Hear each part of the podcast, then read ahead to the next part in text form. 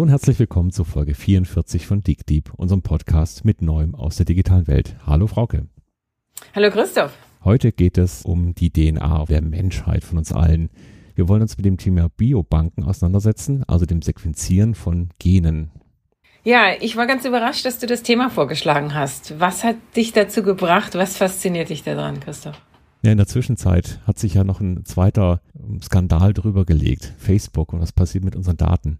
Und das, was ich ganz faszinierend finde, ist, dass wir eigentlich immer mehr bereit sind, privateste Daten preiszugeben. Und das allerprivateste, was wir haben, das ist natürlich die DNA. Und da besteht gerade ein großer Trend darin, das tatsächlich nach draußen rauszugeben, sequenzieren zu lassen und ein paar Gadgets zurückzubekommen. Erzähl mal ein bisschen, was sich hinter diesen Biobanken verbirgt. Gut, also zunächst mal ist natürlich die Idee da, dass der Mensch eine sehr starke Prägung durch die DNA hat. Wir wissen heute, dass es bei weitem nicht alles ist. Also nicht alles ist in den Genen drin. Das ist zum einen alles, was die Epigenetik sagt. Das heißt, wie können Gene noch manipuliert werden durch unser Verhalten? Wie kann Verhalten weitervererbt werden? Und natürlich ist auch die Prägung durch die Umwelt, durch das, was wir dann tun, sehr, sehr stark. Aber die Faszination ist da, können wir in die Gene reinschauen, um zu erfahren, wer wir sind und was wir werden. Und das heißt, es gibt hier Datenbanken mit Genen oder ist da, werden da andere Informationen mitgesammelt? Ich glaube, wir haben jetzt zwei Strömungen gerade. Das eine ist die Idee, je mehr wir über die Gene wissen und, und je mehr wir auch über die Phänomene wissen, also alles, was wir dann an Krankheiten ausprägen, was wir an Verhaltensweisen haben, ob wir dick oder dünn bleiben, ob wir uns irgendwie psychisch normal verhalten werden.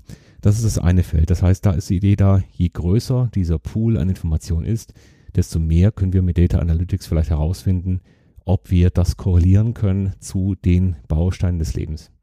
Der zweite Teil ist eher das Thema des Quantify Yourself. Also wir messen jetzt nicht nur den Blutdruck, wir messen, messen nicht nur den Herzschlag. Wir wollen jetzt auch noch wissen, wie unsere Gene sind. Und dann gibt es jetzt eine ganze Menge Startups, die sagen, gib mir deine Gene und ich sage dir, wirst du dick oder dünn, wird dein Kind intelligent oder nicht, würde sich in der Schule stressen lassen und so weiter. Also das Feld geht gerade richtig auf und das finde ich sehr spannend. Also in England gibt's ja diese UK Biobank schon eine ganze Weile, mehrere Jahre, wenn ich das richtig gesehen habe, mit etwa 500.000 Leuten, die gesagt haben, sie geben ihre äh, Gene zur Sequenzierung frei und antworten in Surveys, geben andere Informationen über ihr Verhalten äh, preis. Inwieweit betrifft mich das? Also ich meine, das können die ja entscheiden oder ähm, hast du die Sorge, dass wie bei dem Facebook-Skandal hier letztlich, ähm, wenn von so einer großen Menge an Leuten die Daten zur Verfügung stehen, auch auf jeden Rückschlüsse denkbar sind, der nicht in dieser Datenbank ist? Ja, vielleicht haben wir an der Stelle zwei Mechanismen. Das eine ist natürlich die Art und Weise, wie diese DNA-Analysen gemacht werden, die ist dramatisch einfacher geworden. Heute reicht es aus, dass du in ein Röhrchen spuckst und das war's. Das heißt also, es reichen kleine Proben deines Erbgutes aus, so wie das die Polizei auch macht am, am Unfall oder am Verbrechensort. Und dann kann ich natürlich sehr schnell schon DNA auslesen, also die Hemmschwelle, das zu tun und auch in größerem Maßstab zu tun, die sinkt aus meiner Sicht deutlich. Auf der anderen Seite ist natürlich dann der Druck da, wenn man jetzt äh, zum Beispiel in der Pränataldiagnostik schaut, wenn Eltern sich dagegen entscheiden, zu verstehen, ob ihr Kind eine schwere Behinderung hat, dann ist da in, inzwischen sozialer Druck da, denn es gibt kaum noch Kinder mit schwerwiegenden Behinderungen, die nicht vorzeitig erkannt werden. Das heißt also, es ist durchaus denkbar, dass eine Versicherung irgendwann mal darauf bestehen könnte, wenn man das nicht reguliert, zu sagen, na gut, wenn du bei uns gute Konditionen haben willst, dann erwarte ich aber von dir zu verstehen, wie du denn drauf bist, ja. Also was deine Gene über dich aussagen. Also diese Startups, die du vorhin erwähnt hast, was ist denn deren Businessmodell? Die, die, die nehmen deine Spucke und du schickst es ein und kriegst irgendwelche Informationen zurück. Was da aber doch fehlt, ist der ganze Kontext. Du hast vorhin Epigenetik erwähnt, also wie du dich ernährst, was du sonst noch machst. Das fehlt denen ja in der Regel völlig. Ja, was dieses Modell der Startups ist, weiß ich im Detail tatsächlich gar nicht so genau. Also erstmal das offensichtliche Angebot ist, du gibst deine DNA her, das wird sequenziert und dann sagen die meisten, also alle Webseiten, die ich jetzt da gefunden hatte, sagen, das bleibt auch dann bei dir. Das heißt, wir verwenden die Informationen nicht ohne Erlaubnis weiter. Ob das so ist, mein Facebook sagt ja ähnliches erstmal, das, das wird sich dann noch zeigen. Aber erstmal ist deine Geninformation offengelegt, sie ist in irgendwelchen Datenbanken, die können gehackt werden oder sie werden wirklich genutzt, um Daten zu verkaufen. Das, was du zurückkriegst, ist höchst umstritten, sagen wir es mal so. Also es gibt auf der einen Seite erstmal Indikatoren für Krankheiten. Ähm, das ist aber oft auf einem Level von, naja, wenn du 0,3 Prozent normalerweise hast, an dieser Krankheit äh, zu äh, erkranken und jetzt hast du 0,4 Prozent, dann hast du zwar einen Increase von ja, einem Drittel, ja, also es hört sich jetzt dramatisch an und trotzdem ist die absolute Wahrscheinlichkeit, dass du das kriegst, noch weiterhin sehr gering. Es sind also nur Indikatoren und Korrelationen dazu, ohne dass du groß, große Auswirkungen auf dein Leben hast. Das zweite ist, dass einzelne Gene rausgepickt werden, die im Verdacht stehen, gewisse Auswirkungen zu haben. Und das ist höchst spekulativ. Also es gibt zum Beispiel ein Startup, da kannst du einen Superhero-Test machen lassen. Also habe ich die Gene, um Ausdauersportler zu werden, um möglichst hohen Muskelaufbau zu haben und so weiter. Ja, dann kriegst du also da einen Score. Oder ganz beliebt ist auch, wo komme ich denn eigentlich her? Also wie viel Gene aus dem eurasischen Raum habe ich oder aus dem afrikanischen Raum und was weiß ich. Dann kriegst du dann eine Anzahl von Prozenten gesagt, äh, zu wie viel Prozent du irgendein Typus bist. Jetzt hast du gerade gesagt, die Startups, das ist manchmal ein bisschen dubios, was die wirklich machen können und die Informationen, die man zurückkriegt, sind etwas limitiert. Es gibt ja auch große Programme dieser Biobanken. Also in den USA wird das heiß diskutiert. Du hast mir diesen Artikel von der New York Times geschickt. Und äh, wie gesagt, dieses äh, Projekt in England, wo ja schon viel medizinische Forschung und Geldgeber und Wissenschaftler dahinter stecken, die versuchen aus der Kombination der verschiedenen Datenquellen tatsächlich mehr zu lernen, als man vielleicht in der Vergangenheit wusste über die, die, die, die Beziehung zwischen den Genen, zwischen den äh, Expressionen der einzelnen Gene, aber auch zwischen dem eigenen Verhalten und den. Ähm, wie, wie schätzt du das denn ein aus Sicht der Privacy-Debatte und äh, sozusagen den Themen, die wir hier oft haben. Nämlich ähm, ist das generell eine gute Sache, dass wir hier große Datenschätze äh, zusammenfügen oder nicht? Also auf der einen Seite gibt es den Traum davon, dass wir, wenn wir den Bauplan besser verstehen, natürlich ganz anders an Krankheiten rangehen können. Das ist der eine Strom. Das hat eigentlich 2001 angefangen. Da hat es Hugo, das Human Genome Project, also die erste Sequenzierung des Erbgutes dann ermöglicht. Das waren noch drei Milliarden für ein Erbgut. Heute liegen wir bei ungefähr 1000 Dollar und die langfristige Ausperspektive sind es ungefähr 100 Dollar für das gesamte Genom. Da hat damals schon die Softwareentwicklung wesentlich mit reingespielt. Also Craig Venter hat eben gesagt, ich mache das über diesen Shotgun-Approach. Das heißt also, ich schieße die DNA in kleine Stücke und die Software richtet es dann schon. Das ist der erste Strom. Das zweite Thema ist, dass wir gleichzeitig verstanden haben, in der gleichen Zeitspanne, dass die Genetik selber sehr viel komplexer ist. Und das heißt, das, was wir als Phänotypen dann beim Menschen sehen, eben bestimmt wird durch die Gene, durch die Epigenetik, also wie ist das gefaltet, was hat sich da in der Zwischenzeit getan. Ich kann also mein Verhalten weitergeben an die Kinder. Und das dritte ist eben die Frage, wie viel kommt dann tatsächlich durch die Umwelt? Und wir lernen also, dass die, ähm, die Vielfalt, die dadurch entsteht, deutlich komplexer ist, als einfach nur Gene abzulesen und zu verstehen, was ist da wo. Zumal wir im Erbgut naja, ein, zwei Prozent lesen und verstehen können und der Rest dazwischen scheint Schrott zu sein, aber keiner weiß, ob das so ist. Der dritte Track ist die große Frage, ob mehr Information auch tatsächlich mehr bringt. Wir sehen an vielen Stellen gerade eher eine Ernüchterung, dass mit großen Datenmengen und immer größeren eigentlich gar nicht mehr Erkenntnis rauskommt. Also je mehr wir uns zuballern mit noch mehr Informationen, scheint es auch so zu sein, dass wir manchmal gar nicht in der Lage sind, zu besseren Ergebnissen zu kommen. Also viele Programme, bei denen der Arzt ersetzt werden soll durch KI, die scheitern gerade eher an sehr banalen Themen. Und äh, da hört man schon die ersten Sprüche, naja, manchmal hilft viel Information nicht unbedingt mehr. Also das heißt, es könnte sein, dass diese Hoffnung, die sich da ergeben hat, mehr über das, das Genom, über die DNA zu wissen, vielleicht nicht direkt dazu führt. Es kann sein, dass wir im Hype-Cycle gerade so in diesem Tal der Ernüchterung sind. Ich glaube, prinzipiell scheint der Weg schon offen zu sein für eine individuellere Medizin, weil wir wissen, dass viele, sehr, sehr viele Medikamente und Therapien nicht anschlagen. Das ist teilweise dramatisch. Teilweise sehen wir, dass wir vielleicht 10, 20 Prozent überhaupt nur helfen können und 80, 90 Prozent scheitern eher mit den Medikamenten. Und also das besser zu verstehen, ist mit Sicherheit ein Riesenschritt in der Medizin nach vorne. Aber wir sind weit davon entfernt, ganz individuell zu therapieren.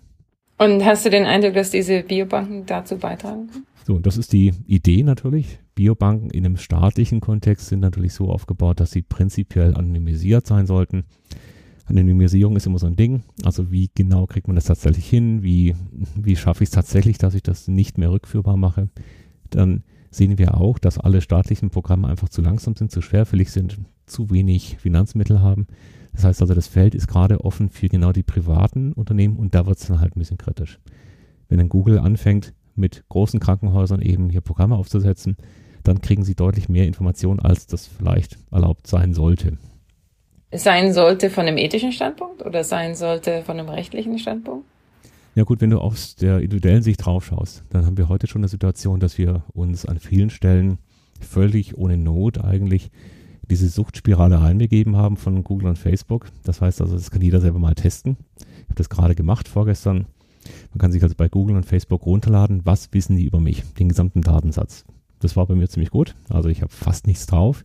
Ich habe aber auch schon seit Jahren peinlich drauf geachtet, dass ich alle Einstellungen, die aktiviert habe, die gingen. Also das heißt, Google und Facebook haben über mich tatsächlich fast nichts abgespeichert. Der normale Nutzer von Facebook aber, das ist ja gerade der aktuelle Skandal auch, der hat mit Sicherheit sehr viel mehr über sich verraten. Jetzt ist die Privatsphäre an der Stelle, wo wir mit Geräten interagieren, schon ziemlich brüchig geworden. Wenn wir jetzt auch noch reingehen in die medizinische Sphäre, das ist ja genau der Kern auch von jedem Datenschutzgesetz. Alles, was medizinische, personenbezogene Daten sind, sind extrem gut geschützt. Wenn wir das aufgeben, dann haben wir natürlich unwiderruflich auch eine Situation geschaffen, in der jeder dann auch mal mit zunehmender, mit zunehmendem Wissen über die Bedeutung der Gene auch Aussagen über mein Verhalten, über meine Präferenzen, über meine Risiken machen kann. Und dann ist es natürlich sehr einfach, sich Szenarien auszumalen, in denen der Zugang zu Medizin vielleicht erschwert wird oder teurer wird, der Zugang zu Versicherungen und so weiter. In der äh, Privacy-Debatte, da wird äh, häufig das Stichwort die Tyrannei durch die Minderheit genannt. Und äh, jetzt äh, kann man bei Facebook vielleicht nicht generell von der Minderheit reden, aber weltweit vielleicht dann doch. Ähm, gemeint ist damit, dass wenn eine ausreichend große Zahl an Leuten, selbst wenn das eine Minderheit ist, alle Informationen über sich preisgibt, dass man dann genug lernt, um auch über dich genügend Vorhersagen treffen zu können. Also ich denke, das ist für mich das Interessante analog zu diesen Biodatenbanken. Du kannst ja entscheiden, dass du keiner der Startups deine Spucke schickst, aber trotzdem könnten sie für, also, oder sagen wir mal so, nur die Spucke schickst und nicht sonst irgendwelche Informationen und diese Daten kombiniert mit den Erkenntnissen, die andere durch die Preisgabe vieler Datenquellen geschaffen haben, äh, natürlich dann doch dazu führen, dass äh, Vorhersagen möglich sind für dich. Und äh, da, also da hilft ja dann nur, dass alle plötzlich weniger Daten teilen, was dann aber natürlich auch die Forschung einschränkt. Also ist mir nicht klar, was hier die Handlungsanweisung ist für den Einzelnen. Du selbst kannst dich eigentlich kaum schützen und letztlich ist es auch wahrscheinlich egal, welche Informationen von dir selber zur Verfügung stehen, wenn sowieso dann Vorhersagen aufgrund der Masse getroffen werden. Nun gut, also ich habe natürlich eine sehr geringe Möglichkeit, äh, zum Beispiel meine Bilddaten zu schützen. Also wie sehe ich aus? Dann äh, ich finde immer irgendjemand, der auf WhatsApp irgendein Foto mit mir teilt und dann ist es passiert. Und vor allem habe ich viel zu viele Menschen in meinen Kontaktlisten, die ihre Kontaktlisten hochgeladen haben. Das heißt, Facebook kennt meine kompletten Kontaktdaten schon lange, obwohl ich das niemals freigegeben habe. So, also das heißt, an der Stelle haben wir sowieso diese Öffnung, dass wir sagen müssen, also in, in dieser hochvernetzten Welt wird es immer schwieriger, Dinge nicht zu teilen. Hier sind wir jetzt aber an der Grenze, da geht es ja ums Physische. Also an meine Körperzellen kommt nur jemand dran, der bei mir dran ist. Und äh, das ist in der Tat vielleicht noch eine höhere Barriere, als wenn es nur darum geht, in irgendeiner Weise digitale Spuren zu teilen. Die Frage könnte aber auch sein, ob zum Beispiel, wenn ich einfach die Phänotypen miteinander vergleiche, ob ich dann eben Rückschlüsse ziehen könnte. Also ich kenne gar nicht die Genetik, aber ich kenne die Korrelation zwischen Phänotypen und den Ausprägungen und kann dann daraus ableiten, na gut, dann wird er das wahrscheinlich auch tun denke mal, naja, also ich meine, aber du bist ja, also wenn, wenn du äh, mit dem Zug von A nach B fährst oder wohin fliegst äh, und irgendwelche Haare oder sonstige äh, Hautspuren hinterlässt, äh, ist ja nicht so, dass man dann direkt an dir dran sein muss, um deine DNA zu wissen. Absolut richtig, ja. Und wenn ich in die USA einreise, also wenn ich jetzt zu dir kommen wollte, dann hätte ich schon meinen Fingerabdruck abgegeben, ich hätte mein Bild abgegeben wer weiß, was ich noch in Zukunft abgeben muss. Ja, die Öffnung der Smartphones und der Laptops sind auch schon in der Tagesordnung, wenn man in die USA einreist. Also da sieht man schon, dass die Grenzen da deutlich nach hinten gedrückt werden. Das heißt für den Einzelnen? Ja, ich glaube, an der Stelle müssen wir als Gesellschaft uns schon bewusst sein, dass die neuen Technologien. Das merkt man sehr schön in diesem Facebook-Beispiel, dass sie eben erstmal verführerisch sind und wir dann tatsächlich eine intensive Auseinandersetzung und Regulierung auf dessen brauchen. Bei Facebook konnte man jetzt zum ersten Mal sehen, also jeder hat schon immer gesagt, sei vorsichtig mit Facebook und so weiter. Jetzt haben sich aber die Gründer, Mitbegründer von Facebook und die Leute, die da am Anfang mit dabei waren, haben sich sehr kritisch geäußert. Also dieser Cambridge Analytica Fall hat gezeigt, es ist sehr schwierig, auf der einen Seite ähm, ja, Daten wirklich zurückzuhalten. Also es ist immer ein Missbrauchsrisiko da. Und das andere war, es gibt ja wirklich Institute und, und Forscher, die dazu anleiten, wie man diese Klicks herstellt, wie man diese Klickraten hinbekommt, wie man Leute an den Haken kriegt. Und da gab es jetzt doch sehr viele kritische Diskussionen in den letzten, ja, sagen wir zwei Wochen, wo auch genau diese Leute gesagt haben, na, was wir da angerichtet haben damit, dass wir die Menschen da reingezwungen haben, dass wir dieses Suchtverhalten antrainiert haben und reinprogrammiert haben. Das macht uns doch nachdenklich, ob das letzten Endes die Gesellschaft nach vorne gebracht hat. Und dieses Image von ja, Facebook ist, schafft die Verbreitung der Demokratie und ich weiß nicht was, also hier gerade der arabische Frühling, da war, gab es so diese Stimmen. Da ist man doch deutlich dahinter zurück. Und ich glaube, das Gleiche müssen wir jetzt auch eben mit dem Thema der Genetik machen dieses Quantify Yourself. Auch dazu gab es ein schönes Beispiel. Also das heißt, jeder hat ja inzwischen schon so einen Fitness-Tracker da am Armband, äh, ja, das ist so ein Fitbit oder was auch immer. Da gab es eine schöne Meldung, dass man rausgefunden hat, wo die amerikanische Armee denn ihre Trainingscamps hat. Ja, weil die Fitbits am Armgelenk natürlich die Position übertragen und wann die ihr Training machen. Daraus konnte ich ableiten, wo sind denn eigentlich diese geheimen Camps, die die eigentlich nicht in der Öffentlichkeit haben wollten.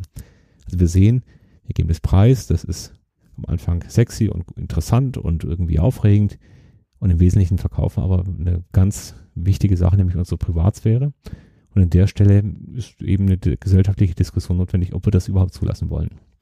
Also ich muss sagen, ich bin im Moment viel weniger Facebook-kritisch, als ich das in der Vergangenheit war. Und ich muss auch, wenn wir hier den Kontext zu den Biodatenbanken herstellen, sagen, aus Sicht der Forschung, ja, würde ich schon sagen, das ist zunächst mal okay, ja, denn wenn wir Medizin weiterentwickeln wollen oder auch unser Wissen über Gesellschaft und Netzwerke und ähnliches, dann ist das eine unglaublich wertvolle Datenquelle. Und für mich ist eigentlich der Kardinalfehler, der hier passiert ist, und ich bin immer wieder überrascht, wie wenig das in der Diskussion eigentlich auftaucht, die, die Rechtsverletzung des Forschers in äh, Cambridge, der die Daten zu Forschungszwecken bekommen hat und dann einfach weitergegeben hat. Also da, da, da fand der Gesetzesbruch statt, nicht oder was heißt Gesetz? Also ich meine der Zivilkontrakt, äh, Zivilvertrag zwischen Facebook und dem Forscher. Ja. Und ähm, ich meine natürlich kann man sagen, wenn die Daten erst gar nicht bei Facebook vorhanden gewesen wären, hätte man sowas nicht tun können. Aber ähm, ich würde hier nicht per se sagen, dass äh, das äh, nun schlecht ist, dass diese Daten zur Verfügung stehen. Also vielleicht haben wir hier drei Hüte heute auf, äh, zu, zu zweit, aber eigentlich haben wir drei auf. Wir haben die wissenschaftliche Sicht, die du gerade wiedergegeben hast. Dann haben wir die unternehmerische Sicht, die Industrie, für die ich die meistens stehe, aber auch die private Sicht von uns beiden. Und ich glaube, da müssen wir schon unterscheiden. Also aus Unternehmersicht ist ganz klar, dass die Möglichkeiten, die sich für Daten ergeben, natürlich großartig sind. Und zwar in einem ganz positiven Sinne, nicht nur jetzt im Sinne von Geld verdienen, sondern auch viele Dinge wirklich besser machen, besser gestalten. Also eine Medizin, die nicht so mit der Schrotflinte reinschießt. Und äh, das ist heute erschreckend schlimm so. Da kann man vielleicht nochmal referenzieren. In den Niederlanden gibt es ein bisschen öffentlicheren Umgang mit diesen Daten. Da schauen die sich sehr genau an, ob denn die Krankenhäuser tatsächlich gut behandeln. Und im Prinzip kann ich über die Disease Stages, also es gibt eine Codierung, die jeder Arzt eingeben muss, da kann ich nachvollziehen, also wenn das zuerst war, dann jenes war, dann sollte jetzt eigentlich Folgendes passiert sein, weil das ist der typische Verlauf. Und an den Stellen sieht man, dass eben äh, diese Daten helfen würden, um zum Beispiel die Diagnosen massiv zu verbessern. Man sieht aber auch Stellen, an denen einfach das System einfach nicht wirkt. Also ich gebe Medikamente und es wirkt einfach nicht. Und das Erschreckende ist eben hier, die Quoten, mit denen ganz bekannte Medikamente wirklich helfen, nicht nur in der Krebstherapie, wo man es vielleicht kennt, sondern auch in vielen anderen ganz banalen Themen, das ist im Bereich von 10, 20, 30 Prozent. Das heißt also, wir haben eigentlich eine Medizin, die häufiger nicht wirkt, als dass sie wirkt. Und hier natürlich reinzugehen, da brauchen wir genau diese Daten, um besser zu werden. Also da glaube ich daran, dass die Digitalisierung definitiv uns weiterbringen wird. Es ist eher so der differenziertere Umgang, für den ich plädieren würde an der Stelle. Also bei, beileibe keine Technikfeindlichkeit oder ja, hier die, ähm, ja, die Verschwörungstheorien, dass hier alle, alle uns ausspionieren. Das passiert in den einzelnen Firmen durchaus. Das muss man sich genau anschauen, wo man mitmachen will. Aber bei einem staatlichen Programm hält, halte ich das für vertretbar, wenn man dem Staat vertraut. Ja, das ist natürlich ein großes Wenn und äh, da ändern sich ja leider die Bedingungen dann ab und an. Ich meine, eigentlich sind ja diese Woche drei äh, Skandale oder zwei, ein weiterer auch in deinem Arbeitsbereich passiert. Ähm, der äh, große Crash bei den selbstfahrenden Autos. Ähm, hat ja auch zu einem äh, Überdenken geführt. Und meine Reaktion darauf ist auch natürlich, okay, die, bisher haben die nicht genug Daten.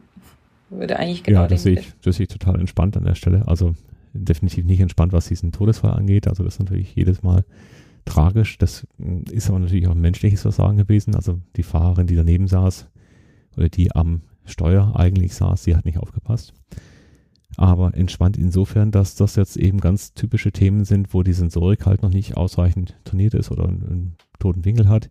Es gibt einen sehr, sehr guten Artikel, der das im Detail aufklärt, also wo man die Sensordaten sehen kann, wo man sehen kann, warum was passiert ist, wo man das Videobild sehen kann.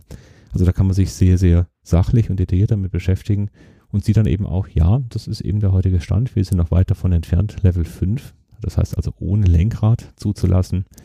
Und wir haben noch jede Menge Aufgaben zu lösen. Aber das wird kommen und äh, ich gehe schon davon aus, dass wir zumindest eine sehr, sehr starke Unterstützung in den kommenden Jahren haben werden. Also unterstütztes Waren Level 3. Genau, aber wenn du jetzt sagst, wir brauchen so viel Daten, dass Level 5 möglich ist, ja, das heißt, du brauchst unglaublich viel Sensorik und auch Daten aus dem echten Feld. Ja. Diese Daten können auch Sekundärverwendungen haben, an die man jetzt noch nicht denkt und die dann vielleicht sich irgendwann so anfühlen wie Cambridge Analytica. Gut, also ich glaube, die Daten haben wir eigentlich. Also wir haben je nach Fahrzeughersteller Millionen bis hunderte Millionen von Kilometern, die gefahren worden sind. Das Problem ist vielmehr nicht die Daten, sondern die Daten zu prozessieren und die Prozesse zu trainieren. Und an den Stellen haben wir das eigentliche Problem. Also es ist nicht die Frage, ob wir genügend Daten anschaffen. Und die Daten, die da auftauchen, klar, das sind einerseits LIDAR-Bilder, da kannst du nicht viel erkennen. Das sind 64 Pixel oder auch mal ein paar mehr. Aber da sind natürlich auch die 2D-Daten, also die Videokameradaten mit dabei. Und auch hier ist eine, große Lücke. Sowas zu anonymisieren zum Beispiel ist sehr schwierig. Es ist nicht schwierig, weil man da keine Balken reinkriegt über Gesichter oder die verpixeln kann, sondern es ist schwierig, dass dann der Algorithmus, zum Beispiel das neuronale Netz, dann nicht darauf trainiert, auf die verpixelten Daten. Also das heißt, wir werden damit auch wieder ungefragt eine ganze Menge von äh, Informationen mitschneiden, so wie wir heute schon bei Google Maps mitschneiden, wo ein WLAN ist und so weiter. Also all diese Dinge laufen heute schon und es wird an den Stellen definitiv auch so der Fall sein. Also für mich heißt es in all diesen Anwendungsbeispielen, dass wir im Prinzip viel stärker darüber nachdenken müssen, wer kann Zugang haben, wie ist Zugang geregelt, was wird damit gemacht und die Verantwortlichkeit bei denen bleibt, die die Daten entsprechend nutzen oder auch weitergeben. Das ist das, was ich vorhin meinte. Ne? Dieser Forscher ist in meinen Augen viel zu wenig in der Presse. Das ist natürlich kein interessantes Ziel für die Presse und wie wissen die gesellschaftliche Diskussion. Aber letztlich muss jeder, der Daten anfasst, dafür dann auch verantwortlich sein. Dann frohe Ostern an alle. Ciao. Und bis bald.